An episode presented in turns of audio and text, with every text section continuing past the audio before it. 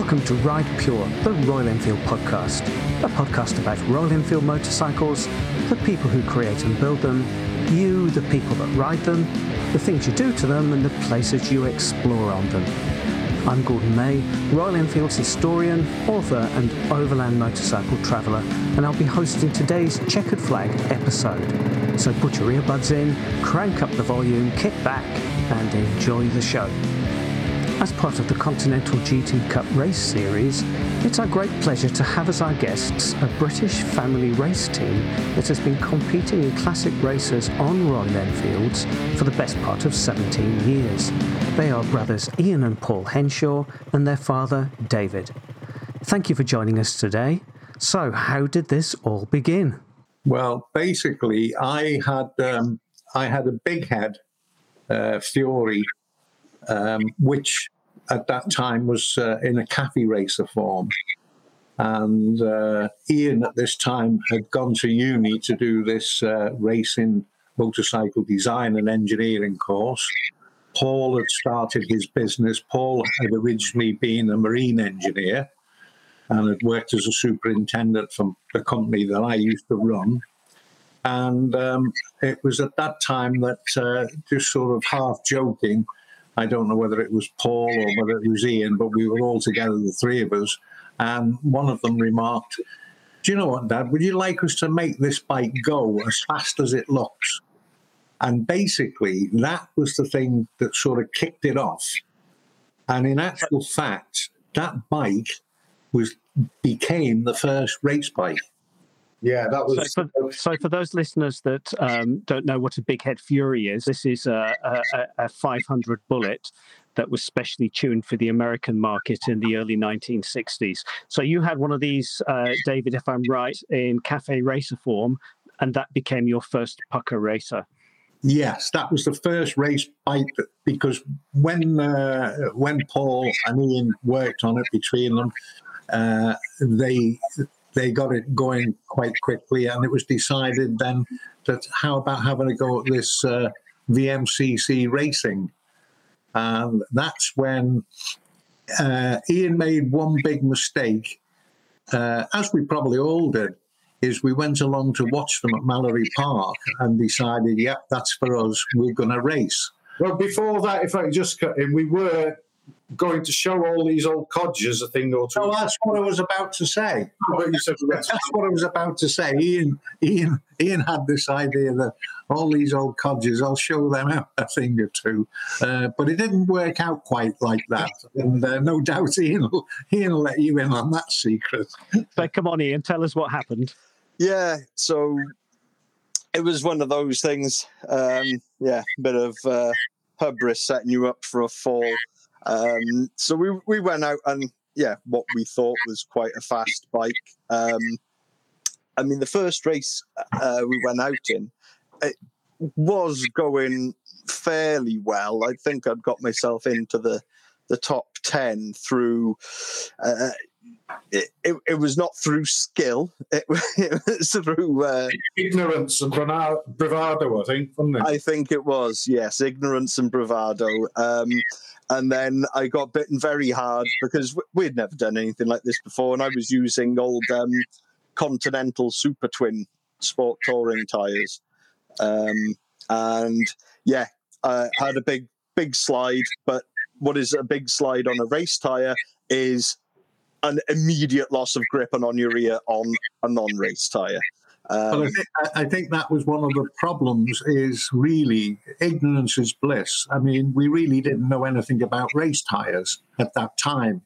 And nobody told us either, you know. We thought that good hard road tyres would last longer as well and give more value for money. So did you actually come off in that first race, Ian? I did. I came off at about 80 miles an hour. I tried to get up before I'd stopped moving, and I flipped over and separated my shoulder. Yeah, and the irony about all this, the other part of the story was his mother... Beryl, my wife, because it was a local race, it was at Pembrey, she decided she would come down. So she came down to watch the racing, and she arrived right after this incident, she was waiting to cross the circuit into the paddock, and there was ambulances everywhere. And she said to one of the marshals, she said, "Oh, what's happened?" "Oh," he said, "there's been a bad accident down there." She said, "Do you know who it is?" And he said, "No," he said, "but he said, I think it's Rider 244, which I think Ian was 244 at that time." 224. Yeah. 224, yeah. And so the net result was mother came down to see her little son race, and mother had to go to Glangwili Hospital and have his shoulder put back in its socket and everything.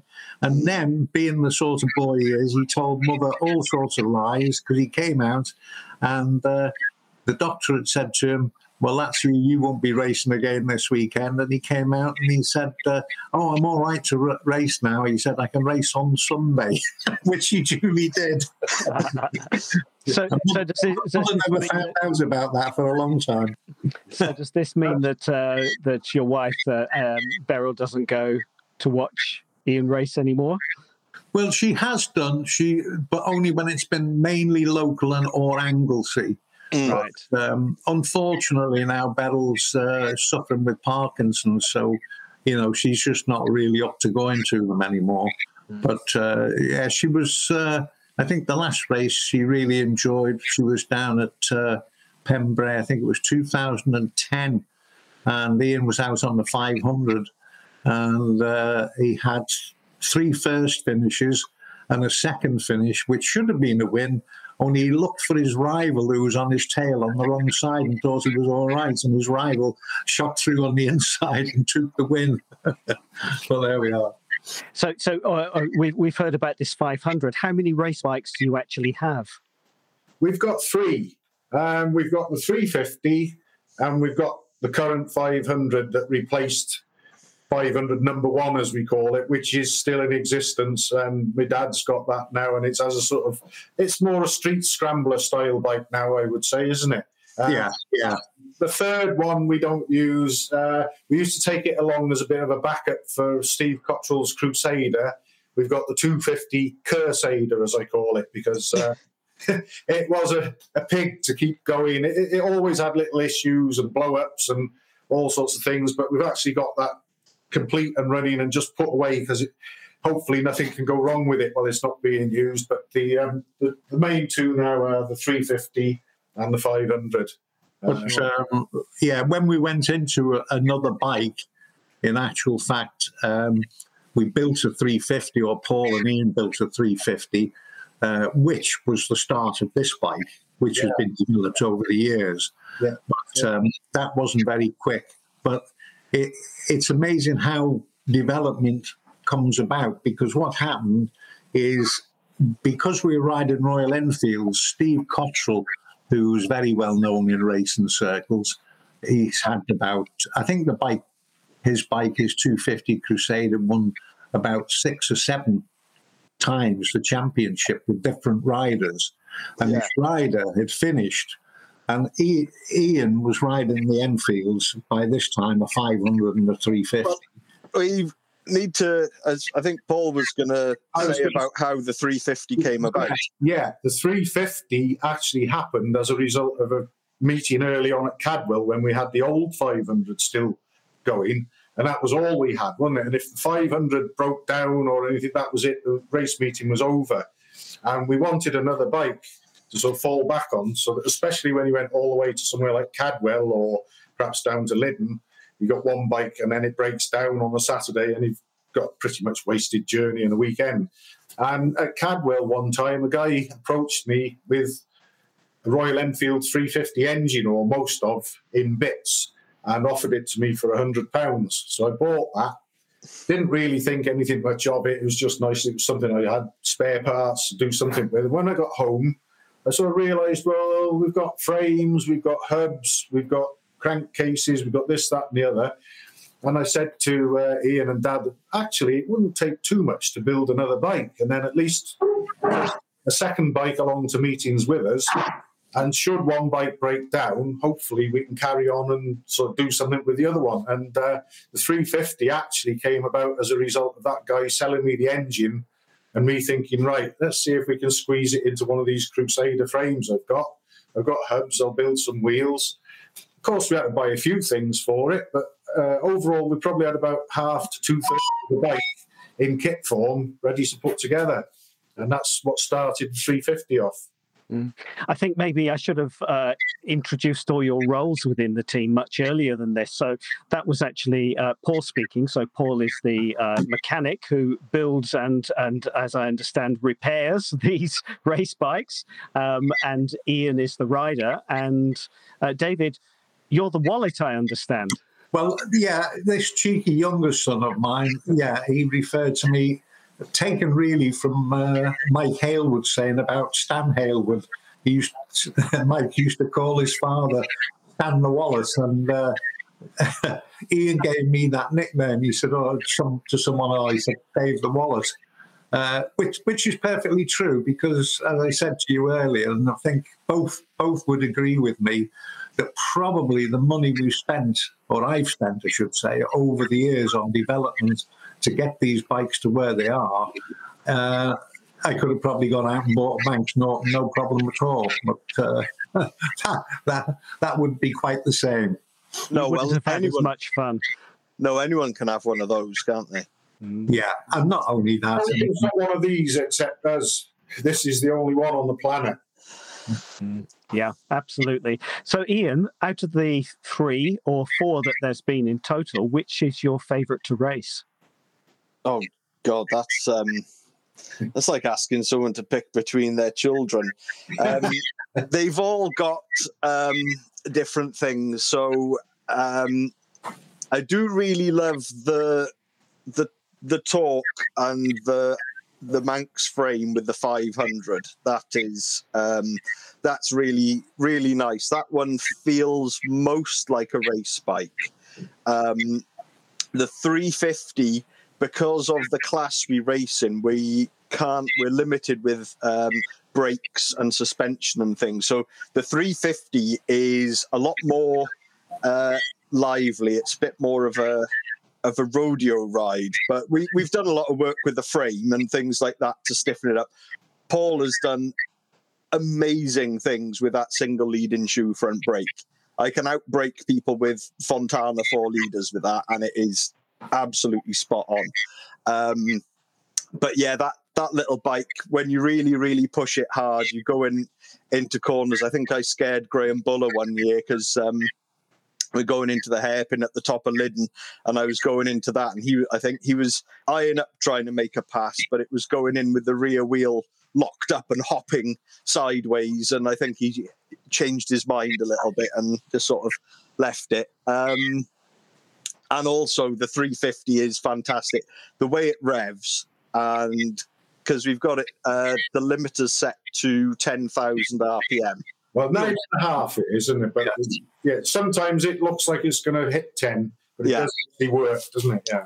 And we've got that set up with a motocross kill switch, which I use as a quick shifter, so you don't have to close the throttle. And it's fantastic. You get up to, just as it's approaching 9,500 revs, you hit the kill switch and select the next gear, and it sounds like someone's just unloaded a shotgun behind you as it reignites the unburnt fuel that's gone down into the exhaust can. Well, poor old Graham Buller, who's the other champion in the 350 series at the Manx at Lydden, was following literally on your back wheel all the way round, but he just couldn't get past you. And then the last lap, he gave up. But every time, he must have felt like someone was shooting him with a 12-bore shotgun, because we could hear it, whether you could hear it or not. But every time you change gear, was bang, bang. Well, we've got YouTube footage of that entire race, and you can actually see and hear it. Yeah, it comes down the hill and into the right-hand corner at the bottom there, and the bang, bang, it comes through in the YouTube video, yeah. A lot of our listeners won't be familiar with these circuits because they'll be outside of the UK, so maybe you can give us a rundown of some of these famous old British racing circuits that you take your Enfields to. So Lydden that's formerly owned by McLaren. They bought it to be a test circuit. That's down in near Dover. But they couldn't get planning to expand it as a test track. So that just sort of... people will have seen a lot of it. It's the one that they use in Top Gear all the time. They're where they raced buses and caravans and stuff round. That's Lydden. Pembrey is our local circuit. That was owned by Honda, because for a long time the lap record outright there was held by Ayrton Senna when he was in the McLaren Honda. So it used to get used for some F1 testing back in the day. It's an ex-airfield circuit, so it's quite flat, but it's a very good layout. And then you've got the more famous ones, Mallory Park. That's scene of all of the Transatlantic Trophy races back in the day. Cadwell, incredibly famous because of the mountain. It's the circuit with the jump. And then, we do get some visits to... Oulton Park, which is another sort of classic British heritage circuit. Don't forget your favourite, Anglesey. Yes, there's Anglesey, Darley Moorcroft. Yeah, and also we've been over to Donington Park once as well. And they're not in Scotland as well, aren't it, for the Bob McIntyre race? Yes, there is a Bob McIntyre memorial meeting up at the East Fortune Circuit, just I think it's just east of Edinburgh. And then, of course, the favourite circuit that we don't go to anymore, Three Sisters. Well, that was that's one. It's a very tight technical circuit, but. It's not one of the favourites, but So where was your first win? My first win was at the old Anglesey circuit, and that was in the rain. That was in what they have. They used to have a thing called the Champion of Champions, which it was a race series for the number one plate within the club. And what happened was throughout the race weekend, they'd take everyone from the top three podium finishers in every racing class. And what they'd do is they'd put you in a race with a staggered start dependent on your best lap times. So the idea is that you'd have people going off on like BSA Bantams and stuff first on the slope, and it would gradually increase in size as you go down the grid. And the idea is that due to the spacing on the last lap, everyone should be together. So it would be the slower bikes would go off first, the bigger bikes would go off last, and the idea was everyone would come round together. And I actually, I won that in very wet conditions on Steve's Crusader, and that was the first one, which I think is why I've got a bit of an affinity with Anglesey. But hang on, Ian, wasn't your first win on Steve's at Oulton Park? No, that was my first dry win. Well, mixed win, but no. My first win was that wet race at Anglesey. Oh, yeah, okay. So Paul, perhaps you can tell us, for the benefit of our listeners, I can actually see Paul at the moment sitting in a room with a stunning-looking race bike behind him, and it's a shame you can't see this. Can you describe this bike and what you've actually done to prepare it for racing? Yeah, basically, and we call this the Royal Enfield 350 Clipper, originally because not only is it a little bit more of a slap in the face for someone on a Goldie or a Manx to get beaten by a Clipper than a Bullet, but because nobody could actually say it wasn't a Clipper. Now, if we'd said Bullet, they could have said, hang on, it's in a Crusader frame, so therefore it's not really a Bullet. But Clipper, in Royal Enfield terms, or Reddit's Royal Enfield terms is such a grey area.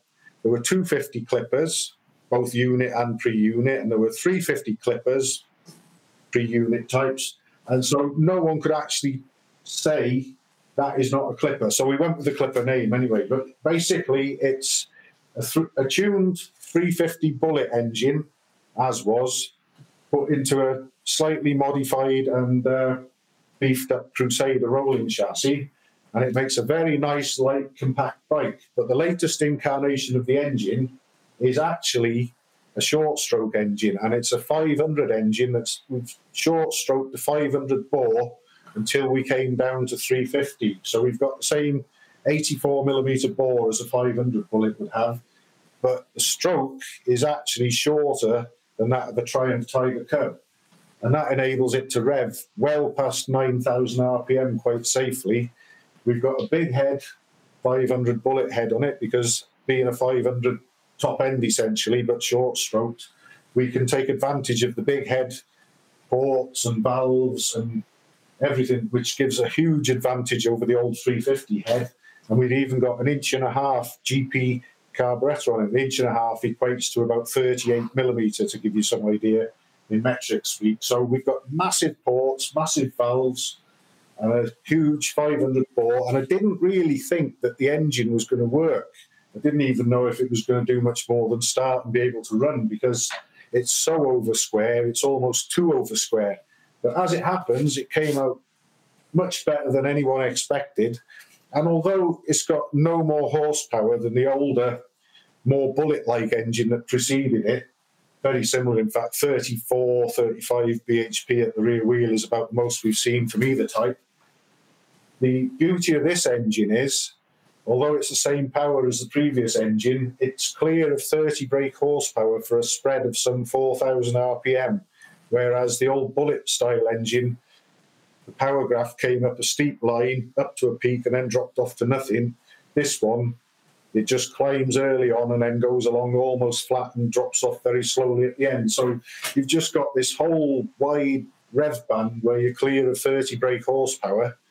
And it's just a fantastic engine, and it's usable from just shy of 5,000 RPM right up to the 9,500 when the rev limiter jumps in. And combined with the 5-speed box, which incidentally, with a bit of work from and calculations from Ian, we've actually got a close ratio conversion, which we had custom made for that 5-speed box, and another one on the 500 as well.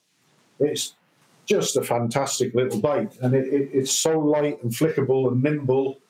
Handles, I wouldn't say it's the best handling bike in the world, but it handles well enough. It's really good fun to be on, and that says a lot for anything, really. Yeah, I would just say one thing about the this business of the engine and what Paul's done with it. Under the rules with British Historic Racing, we can get away with having the big head on it and short stroking it, because the rules say that it has to be, the components have to be of the make of the bike, i.e. Royal Enfield, but what you do to it is anything that could have been done in the period. Well, that covers from 1960, because it's a pre-62 bike, in the ratings, you know, there's no reason why anyone else at that time couldn't have got a big head, stuck it on the bike, etc. And also the bonus of, as Paul said about the short stroke, the stroke is actually within 0.3 of a millimetre of a Crusader, I believe. So technically that could have come out of Redditch with a bit of work. They could have done that at the time. Most of what you see there, or I'm describing there, yeah, was available in the Redditch factory in the early 60s. Perhaps not the 5-speed gearbox in that, guys, because that's an Indian 5-speed box, but Royal Enfield were developing a 5-speeder, both for the 250 road bikes, and they had the racer, the GP5, of course, which was running 5 gears. So basically, the whole concept and most of the components were or would have been available to them if they'd had perhaps the imagination or the desire to produce it. They could have done. And but what you could do is take these. I would have probably produced this and called it the Continental TT. Right. But so my understanding is, with the classic race regulations, from what you've said, you couldn't now take a Royal Enfield disc brake and bolt that on, because that's not appropriate to the era of the bike. You might in the specials. You can in the specials, because Ian has disc brakes and everything, you know? Yes, but you couldn't use a modern Royal Enfield one, so it's got to be a disc brake of the period as well. So yeah, oh yeah. And as you say though, that brake now, all the work Paul's done on it, and the line in some classic reline services. I mean, that break, you complained about it years and years and years, saying after about 3 or 4 laps, I've got no front brake, I've got no front brake. Now, as you say, that brake now really works perfectly for you. You've never complained about it since it's been done, have you? No, it used to be a case of you would pull the brake, you'd stand on the rear one for just sort of comfort, really, and you'd pull the front brake lever back to the bar, and when you got to the apex of the corner, to the corner, you'd have to turn in with how fast you were going, and you couldn't really sort of tactically try and outbrake someone. You just sort of made it round the corner. I remember one of my competitors having a bit of a surprise when he went to turn into the corner, and because the front brake had overheated, I had to essentially just put my front wheel into his armpit. So that was, sorry, but this is where I am. So the this bike, this 350, has, I understand, set some lap records and had championship wins. Is that right? That's right. It's won races. It's won a championship in 2018, and it was 2018 when it broke the standing lap record for bikes in its class on Anglesey. Well, Ian can tell you about it, but he broke the lap record 3 times in the one race. Yeah, it was the year previously, I think we'd got within 0.3 of a second of a guy called Tim Jackson, his lap record on an AJS7R. That I think that had stood since, I think it was about 2009. 2009 he'd set that. And I noticed in 2017, I was going through the results and I thought, we're really close. We're really close to getting a lap record. So the following year, with the bike going really well and everything, I took a different front tyre. We swapped tyre manufacturer from Dunlop to Continental. And I had really good feeling and grip with it. And also it smoothed out an area that used to be a bit chattery on the circuit. And, we went out and rode on the Saturday.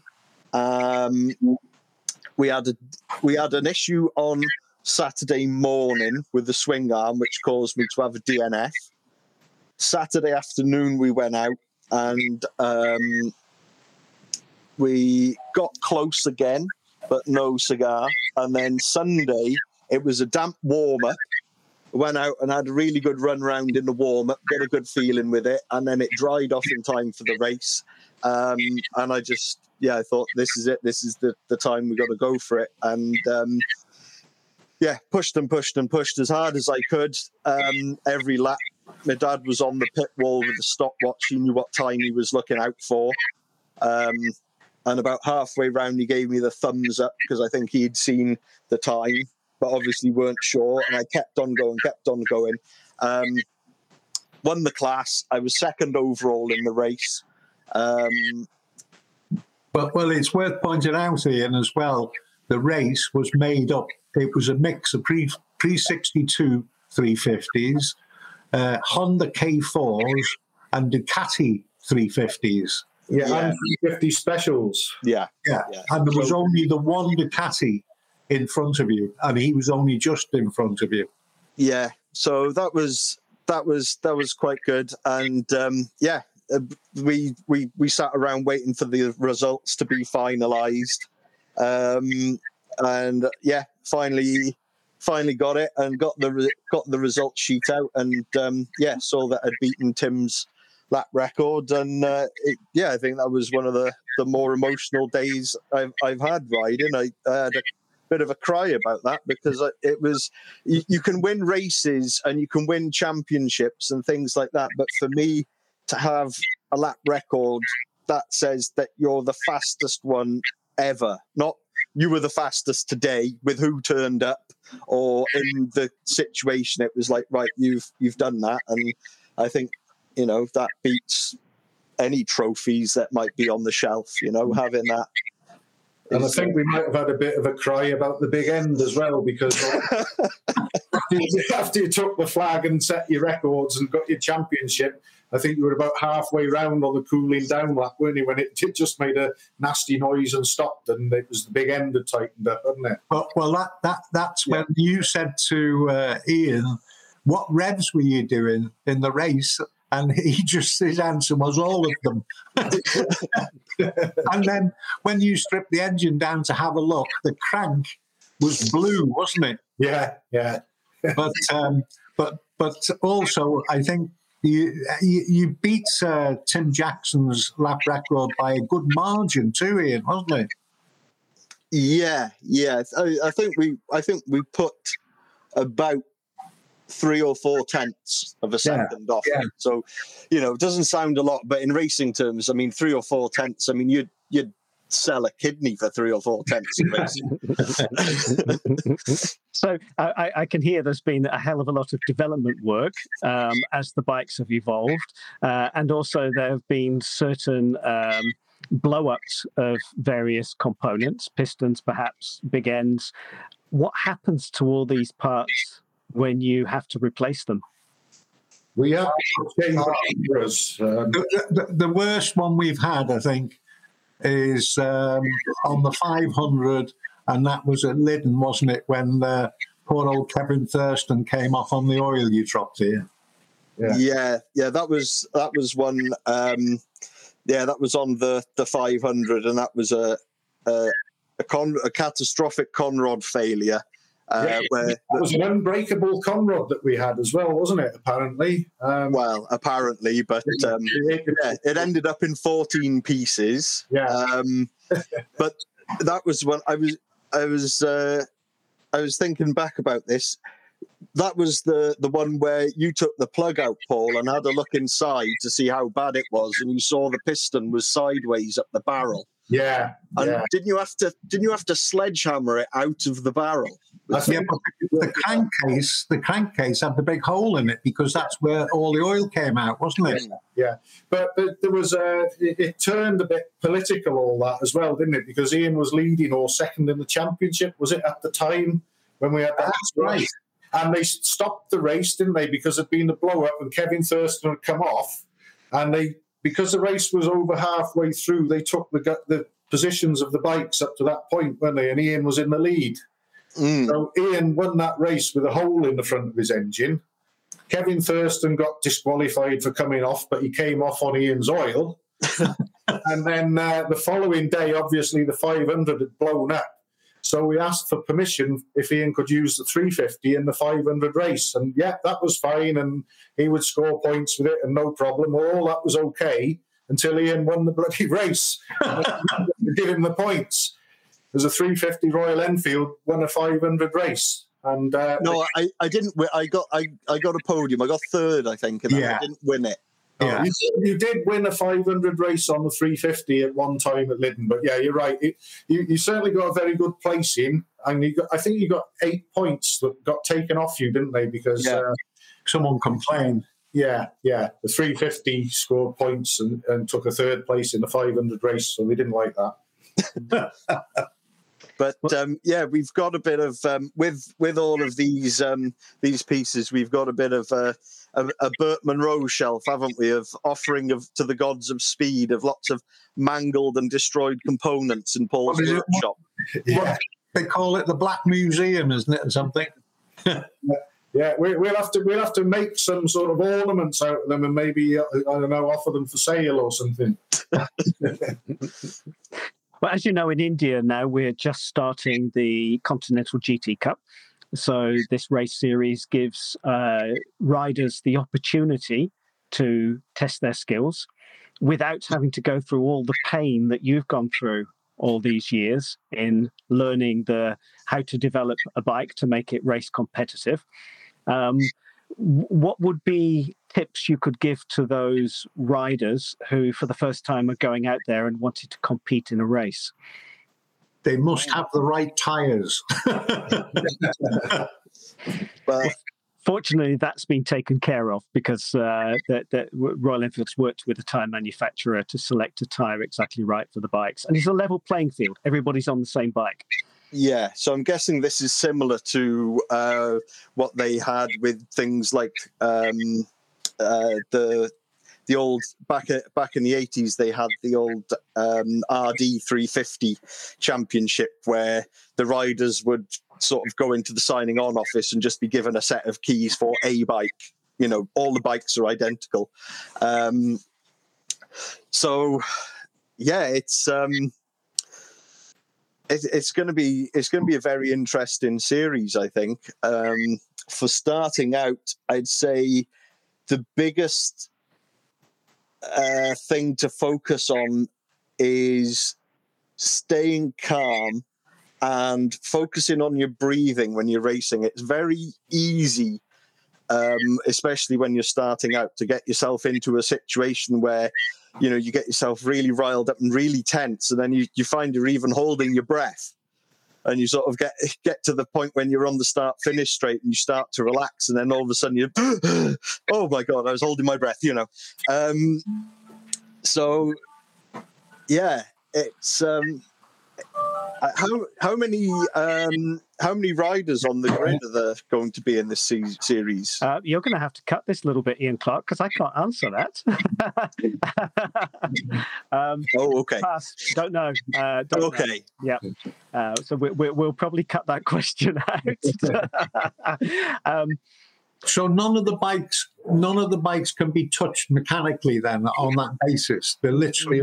No, you can't improve the performance. No, that's right. But this is a good question to ask Paul for those wannabe racers out there who would like to improve the performance of their bikes. What would you say is the most important thing they can do to get the most immediate results? Probably make sure that your engine is set up perfectly as it should be. I mean, even down to... any slight discrepancies in the valve clearances from what they should be, get everything set spot on as you can.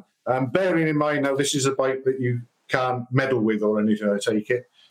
You've just really got to make sure that things like your brakes are releasing completely, no drag at all. This getting back to this bike, I can put this bike up on the bike lift and spin the wheels on it, give them a flick, and they're probably still spinning half a minute later on. There's no point in having 50, 60, 70, whatever horsepower if your wheels are going to rob you of 5 or 10. So make sure the wheels spin nice and freely. Everything's lubricated as it should be, or not lubricated as it shouldn't be in the case of brakes and so on. Chain well oiled. That oil on the chain, actually, we've seen a gain of almost 2 horsepower on a dyno, just by oiling the chain between one run and the next. So all little things like that. Tyre pressures, spot on. If they're too low, you'll get more drag from the tyres. If they're too high, you're not going to get as much grip, obviously. So where you've got a bike that really you can't make any personal tuning adjustments to, you just got to really make sure that everything will be in top trim. And the other piece of advice would be, if all the bikes really are the same, you've got to watch how many beef burgers and things like that you eat, because I always remember seeing a guy on a lovely Norton Commando race bike, and it was a big, powerful thing. It went well. It had holes drilled everywhere you could imagine. Big guy who was about 18 stone sat on it, almost eating a beef burger in one go. And you just think, well, why drill all those holes? So perhaps look after you, you know, watch your weight and stay fit even, I would say, might give you an advantage. You know, you've got to think of all the little things that all add up, tiny contributions added together, make a bigger thing that might just be worth having. Mm. And also, I think Ian can tell us that one, can't you, is talking about tyre pressures. I mean, obviously it's going to be out in India, but by the same time they get a lot of rain. I mean, Ian, they refer to him as the Welsh Rainmeister, because if it's raining, Ian will beat anybody in the rain. That's it. Finish. And but again, the tyre pressures, I think Ian will tell you, are quite critical from the dry conditions, warm conditions, to cold and wet conditions. Isn't that right? Yeah. And the other thing that's critical in a wet race is to warm your tyres on the warm-up lap by accelerating and braking as hard as you can, because I did look into my performance in the wet, and I noticed through the lap times against my opponents who had maybe beaten by about 20 seconds or so, I looked at the lap times, and the lap times weren't terribly different apart from lap one. And that was where I was getting them. I was putting the time in because my first lap, while people were sort of getting a feel for the conditions and warming their tyres up, I'd already done that and I was gone. And it's something I'd always thought I was faster than everyone in the wet, but I'm not. I'm faster than everyone on lap one in the wet. Well, I would counter that, because we checked one time, I think it was with Dave Darby when you had that Ducati at Anglesey or one of those, and I remember him saying that you were half a second a lap faster than anyone else in the wet. Oh, yeah. Yeah, but the advantage is on the first one. Yeah. The first lap, I'd be about 8 or 10 seconds quicker. Yeah, that's my key advice for wet weather: is warm your tyres on the warm-up lap as best as you can. Accelerate hard, brake hard. Don't worry about the swerving. That's more for cleaning the edges off. But yeah, that's what I would advise. Those are great tips for everybody. Thank you very much for those. And thank you, all three of you, for coming along and sharing your stories, your memories, your experience with us today. I'm sure a lot of our listeners will have found this really interesting and will have got a lot out of it for their own riding. So, David, Ian and Paul, thank you all very much indeed. Okay, it was a pleasure. Thanks, Gordon. Thank you. Thanks for having us, Gordon. Thank you. That almost brings this podcast to a close. A huge thanks to our guests, David, Paul and Ian Henshaw, for sharing their experiences, tips and entertaining stories with us, and to you too for joining us. But before we say a final farewell, here's another Gordon's History Nugget. We all know the story of the Flying Flea, the Royal Enfield airborne motorcycle used by the British Parachute Regiment during World War II, when it was dropped alongside paratroops into major battles such as at Arnhem and the D-Day landings. But do you know that after the war, the Flea went on to become a huge success as a civilian motorcycle? Known as the Model RE, the 126cc two-stroke was light, easy to maintain, and very economical. From 1946 through to 1954, when it was superseded by the 150cc Ensign, it sold in tens of thousands to a war-weary public looking for affordable transport plus a means to get away from it all. Both these qualities were amply demonstrated by an Australian vicar in 1950. The Reverend Donald Campbell of Glenelg in South Australia rode his Model RE on a 1,726-mile or 2,760-kilometre journey from Adelaide to Albury in New South Wales and back. He averaged 144 miles per gallon, or 51 kilometres per litre. Over one section, he even averaged 178 miles per gallon. That's 63 kilometres per litre. No wonder period Royal Enfield advertisements proclaimed the RE as a mechanical miracle and the prince of lightweights. Well, that really is all for now. Do remember to join us for the next Ride Pure podcast. If you have ideas and suggestions for future episodes, do get in touch by email, ridepurepodcast@royalenfield.com. And if you've enjoyed this podcast, be sure to like, add us to your favourites, or even leave a review.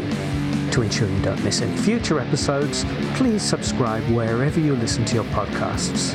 Until then, we wish you great roads and safe riding.